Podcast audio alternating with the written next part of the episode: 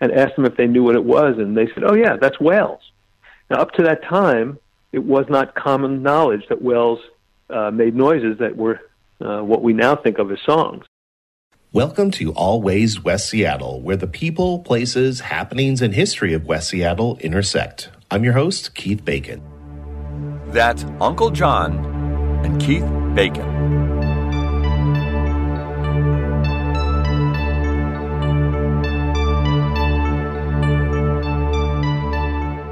Welcome to this edition to Voices of Experience. My name is Paul Casey, along with producer Benny Mathers. Keith Bacon started a podcast last year which focused on the community of West Seattle.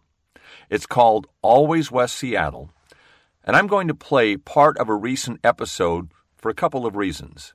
One, it demonstrates what a first class podcast sounds like, and two, maybe it will inspire you to start your own community focused podcast. I believe you will hear how powerful a podcast can be. But first up, Uncle John wrote a book called Greatest Know on Earth. The book is a collection of historical facts and oddities. I've always maintained that fact is stranger than fiction. With all these ridiculous conspiracy theories circulating social media, I thought it would be interesting to hear what really happened rather than just made up theories which are not based on reality. The Mariners have joined the Storm and Sounders for providing some great entertainment and competition this summer. I know I speak for many when I say that we all hope the Mariners will keep their winning ways going after the All Star break and that they will make the playoffs this year. I'm going out on a limb. I like this team, I like the direction it's going, and I do believe the Mariners will make the playoffs this season. Back with Uncle John's curiosities, rarities, and amazing oddities in just a moment.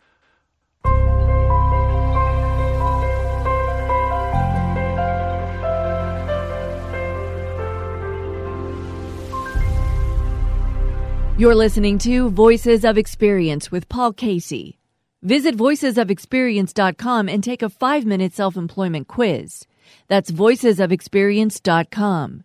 The higher you score on the quiz, the higher your prospects for success. One more time, visit voicesofexperience.com.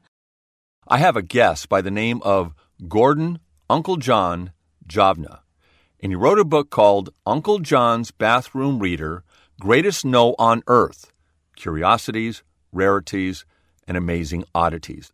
So it's based on the love of things that he has for the weird, the bizarre, and the strange.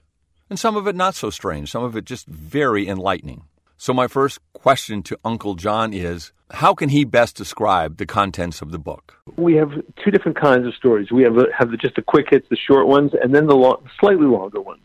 In this book, one of the ones that I love is the story of a guy named uh, Frank Watlington, who was an engineer uh, working for the Navy. He was stationed in Bermuda, and it was his job to listen to the ocean. In other words, he had a, what they called a hydrophone, which is a microphone that was submerged, and he listened for enemy activity, possible enemy activity, submarines and ships and, that were not visible. So was this like during World War uh, II or something?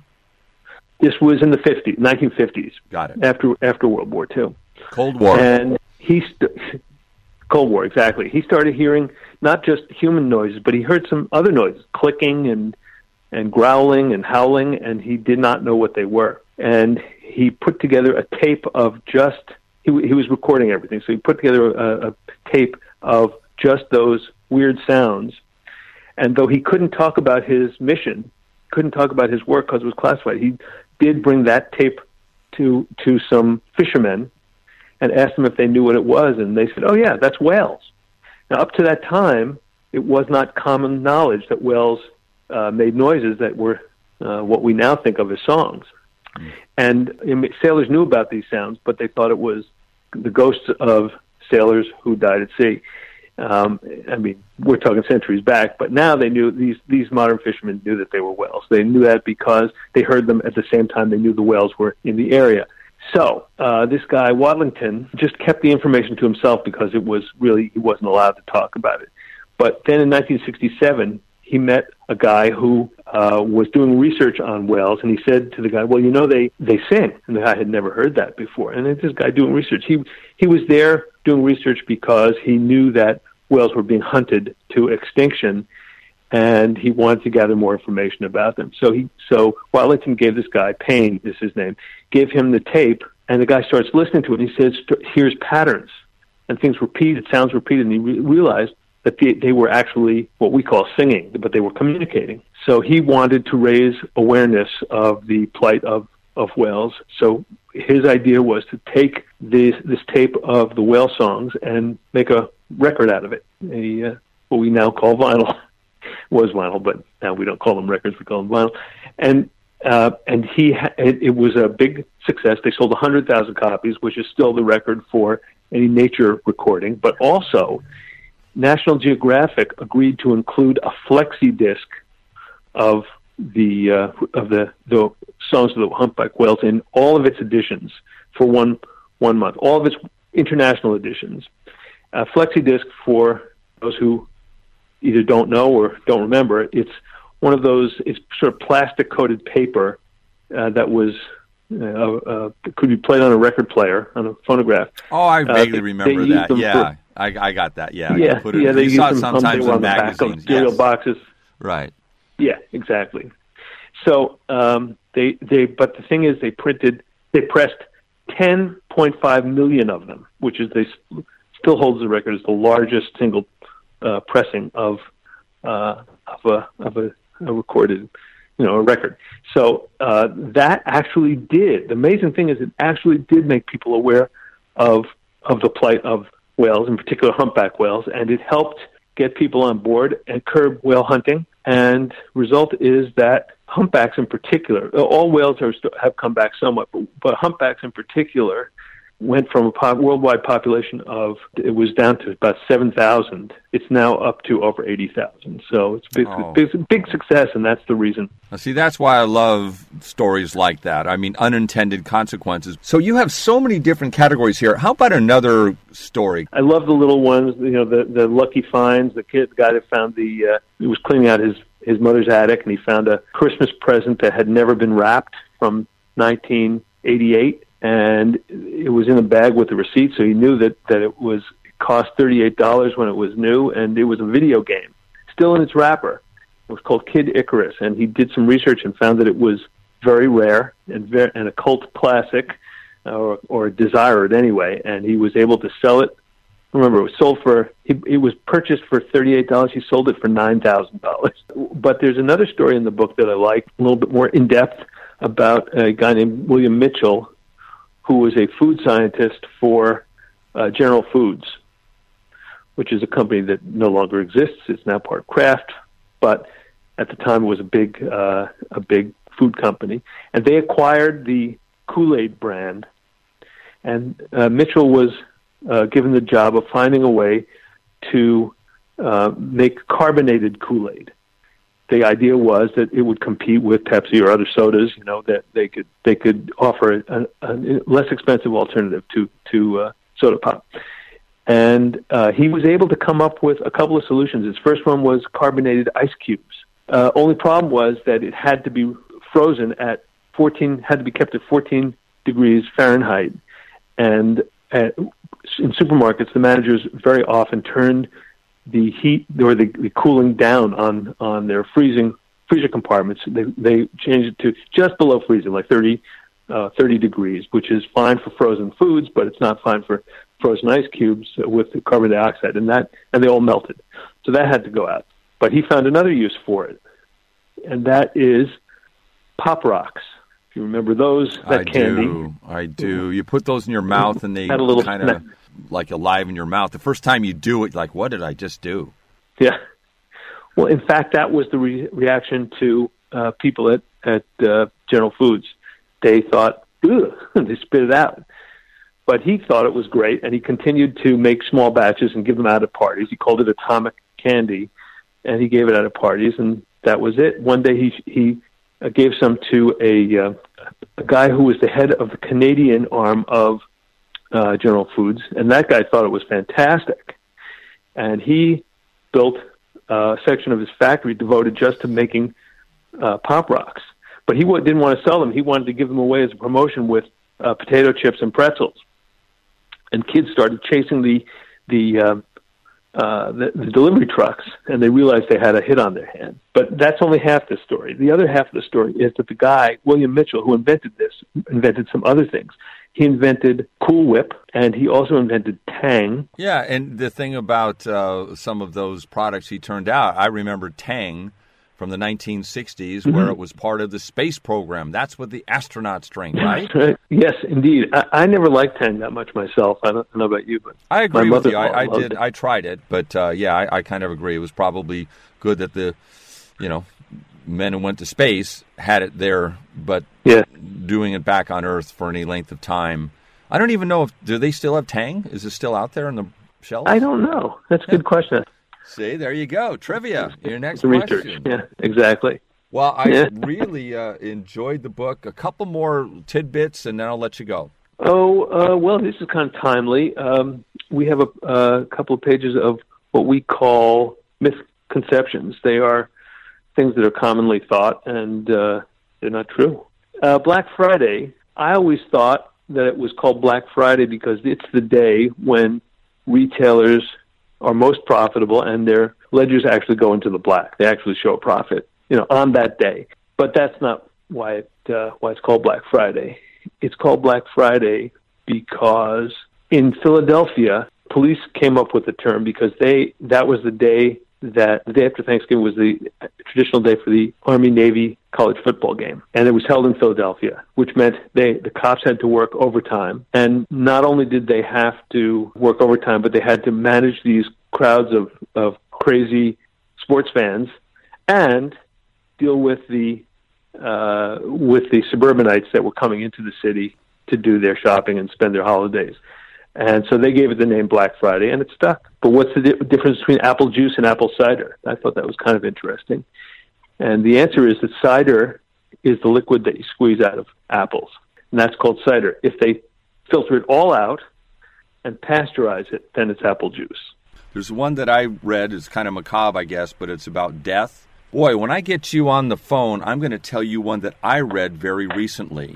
And it's and then all of a sudden I go down one or two from that, oh, and I see it. And it's the one that I just heard recently, and it's about death, and it says you die twice.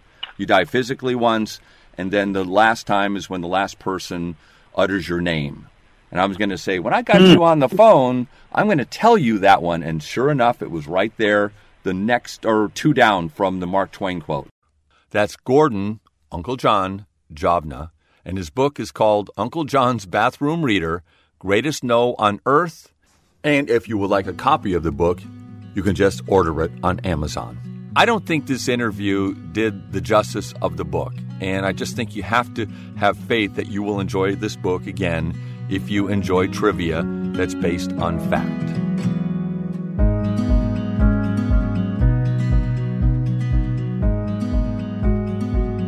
Are you thinking about self employment? Visit Amazon or order a book called Pre Flight Checklist. Is self employment for you? Pre Flight addresses eight myths surrounding self employment and includes a self employment quiz. The higher you score, the higher your prospects for success. Visit Amazon Books and input Pre Flight Checklist. That's Pre Flight Checklist.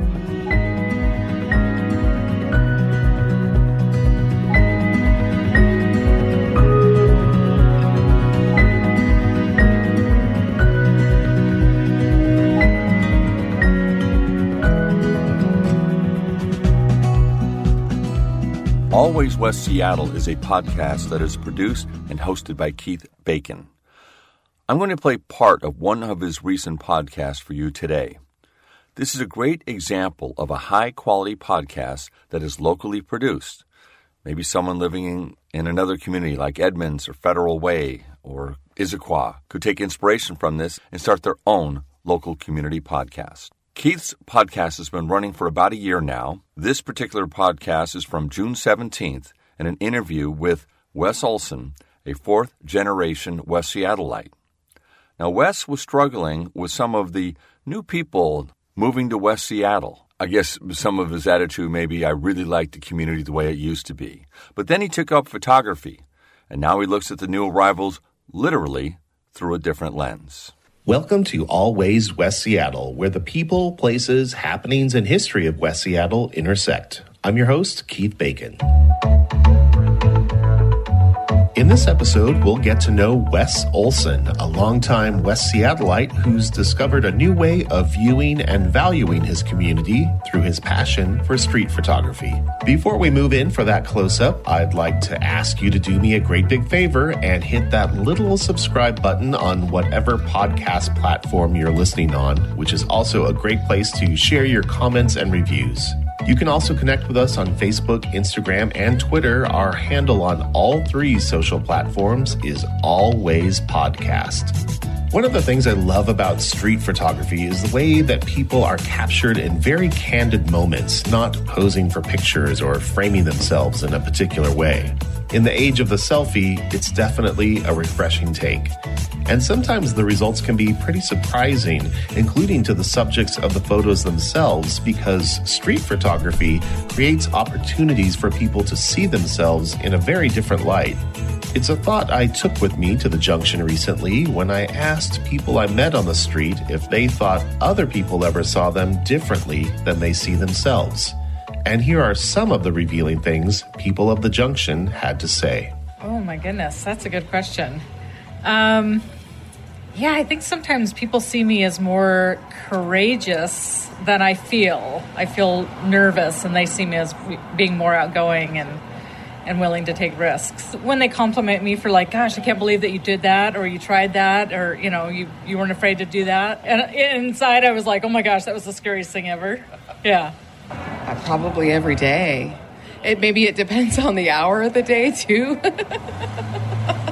when I got my two dogs, a lot of people, I was so excited I got two dogs, and I'd be like, oh, I got two dogs. And they'd be like, you don't seem like a dog person. They were surprised by that. And I was like, that kind of hurts my feelings. do you think I wouldn't be a dog person? Like, what? Do you think I have no soul? Uh, oh, yes. Yes. Uh, I think probably they see me more as an outgoing person. And, um, and I don't always see myself that way. So, yeah it's endless. I don't know where to begin. Both in looks, every level. Yeah. Because I think people prejudge. Yeah. Yes, absolutely. Like just in ways of like the way your partner can view you. And I think that also has a tremendous impact on your mental health too. And like when your partner sees you, you know, I think sometimes understands me more than I understand myself too. So sometimes the calls are coming from inside the house. Yeah. yep. I think a lot of people see me differently. Um, I'm gay, and I don't think I come across that way, and it's nothing I try to do. Um, it's just that I don't think I'm recognizable that way. I get that too. Okay. Good deal. I've taken those um, business tests where you you answer the questions as to how you perceive yourself, and then colleagues answer questions about hey, how they perceive you. And it's always a little bit surprising. If people see me differently, I don't see myself. It's actually, there is a whole thing about you never see yourself other than in the mirror. The way I see myself is the way you see me and I see in you a reflection of me. Maybe I don't even exist. I hope you do. I think you're amazing. if only that could make me lose some weight, that would be even better. You're listening to Voices of Experience. We are featuring a podcast, Always West Seattle, with Keith Bacon. This podcast is an example of what a local podcast can do to highlight the residents and businesses of a community. Perhaps someone listening to this segment may want to consider launching their own podcast in their own community. Back with Keith Bacon and Wes Olson. How we see ourselves as individuals and as a community is something I find myself thinking about whenever I'm scrolling through the latest photos from Wes Olson, a local budding talent who recently returned to sharing his work on Instagram under the handle West Seattle Streets. We talked recently about what led him down this path and how he's capturing our everyday history through his camera lens. How did you get started in photography? Well, I've always liked to be creative, and I've been creative most of my life. So if I'm not painting, I'm drawing. If I'm not drawing, I'm writing. And then in 2019, my daughter went to a class trip to Greece, and we bought her a camera, a beginner Canon SL2. And she took it with her, and she took fantastic photos with it, and stuff like that. And so when she came home and showed us all the photos, I was like, well, this is kind of cool. Did some more research because that's what I like to do. So I went on YouTube and I was looking at photographers and stuff like that. And so I decided to take her Canon and go down to Alki and stuff like that. Just take photos and just see what I can do and mess around with apertures and colors and lights and shadows and whatnot and enjoyed it. So I bought myself the exact same camera. I like candid randomness. I don't, mm-hmm. sometimes I think a lot of things feel too set up. Mm-hmm. And although that's not always bad, for me, you know, it, it just didn't feel right. And I started watching a lot of street photographer videos and a lot of people that were doing great stuff on Instagram. And I thought, well, you know, I don't see anyone in West Seattle really capturing what's going on, the people in West Seattle. Yeah. Uh, so I thought I'd just start doing that. So I started going down to Alki and taking photos of people on skateboards and walking around. Mm-hmm. and uh, the farmers market, especially because we have a great farmers market. Are there some elements of your style that you would say like oh i, I definitely love these kinds of things or i avoid those kinds of things yeah i love candid photos. I like people being people. Like i posted this morning a guy wearing sunglasses and at the time I, I wasn't thinking about it but after i took it i realized that there's a poster behind him of a woman wearing sunglasses mm. and there's kind of a synchronicity with that as you look at it you see uh, a real person and someone that's real, but it's a picture of a real person, both wearing mm-hmm. sunglasses. And then you start thinking about that and, and, looking for those kind of things and looking for geometry and looking for, you know, sunlight and shadows and looking for interesting people. People are awesome. They're yeah. they're full of expressions. That's what I that's what I'm looking for. And that is your process. Maybe you go to a particular spot and you're not just like snapping photos of everything. What are you looking for? Where do you find inspiration? It's funny because before I took up photography, I would look down a lot as I'm walking. Oftentimes, maybe you're thinking about something else, you're looking down. And now right. I find myself looking up and looking around and uh, looking at people's faces mm-hmm. and you know, and so you just kind of get a feel. Sometimes, you know, you can go down to the like farmers market. We'll take that as an example, mm-hmm. and you look at people, and you can kind of get a vibe. You can see if people yeah. really want their photo taken today or not. Mm-hmm. Uh, you can tell that some people dressed up real nice, and so maybe they do want their photo taken. uh, when Derek, when DJ Moon was down there, he would create a great atmosphere while he was playing during yeah. the farmers market, and people seemed happier and more inclined to have their photos taken. People mm-hmm. with dogs. I try to stay away from people with kids unless I kind of yeah. get a feeling like they're cool with that, just because, just being polite. Uh, right. When I go down to Alki, lots of people are on exhibition there.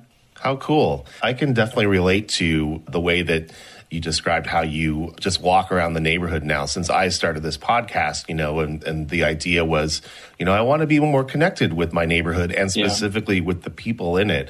And the way that I walk through the junction now is is very different mm-hmm. than the way that I used to before or any part of, of West Seattle. So you got on my radar through your amazing Instagram feed, West Seattle Streets. Tell me why you started that. I've been a long time West Seattleite mm-hmm. fourth generation. I grew up in the house that my dad grew up in. Oh wow! Um, I live in the house that my wife grew up in, mm-hmm. and we're only two blocks away from each other.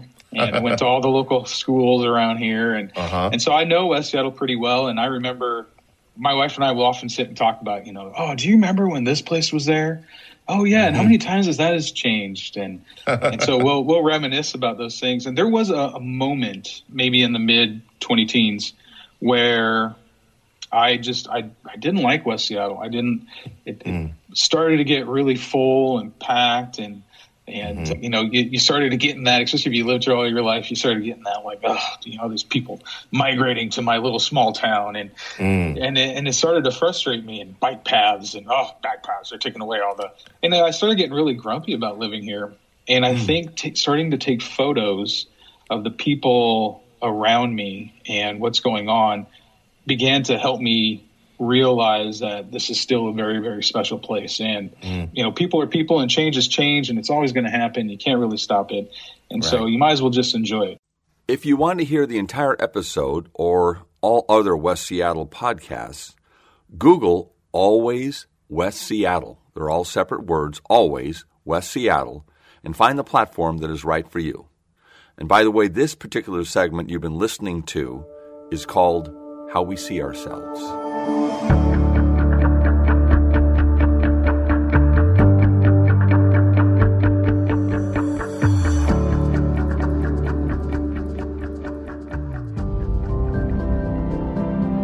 on October 4th, 1957, the American space program began. That's the day the Soviet Union launched a rocket into space called Sputnik. For 21 nights, the Sputnik satellite was visible to millions of people as it circled the globe. The exultation quickly turned into anxiety. If this rocket could carry a satellite, could it also carry nuclear weapons? Welcome to the arms race and space race. The U.S. immediately created NASA. Over 400,000 individuals and 20,000 American companies participated in the space program, contributing immensely to our high standard of living that we enjoy today.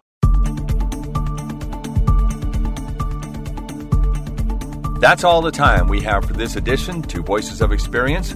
My thanks to Uncle John, Keith Bacon, and Wes Olson for sharing their wisdom and experience with us today. In addition to hearing Voices of Experience on KKNW on Tuesdays at 4 p.m. and on Wednesdays at 8 a.m., you can now listen to Voices of Experience on KIXI Sundays at 9 a.m. You may be listening to the show at any one of those platforms right now. Any comments about what you heard today? Call the Voices of Experience hotline at 425 653 1166. If you would like me to get your comments on the air, please keep your comments short. That's 425 653 1166. Now, what is Voices of Experience all about? Simply, we talk with people with experience in their fields. My belief is that experience is our best coach. And following this show, Lisa Downs hosts Reigniting You. No matter what stage you are in life, if you are thinking of making a career change, Lisa helps you navigate the challenges and the new opportunities that await you. If you are listening to KIXI right now, her show is up next. My name is Paul Casey, along with producer Benny Mathers. Thanks for listening. Quote of the week It's an unfortunate human failing that a full pocketbook often groans more loudly than an empty stomach. Franklin D. Roosevelt. I end every show with the quote of the week, but that one, no truer words ever spoken.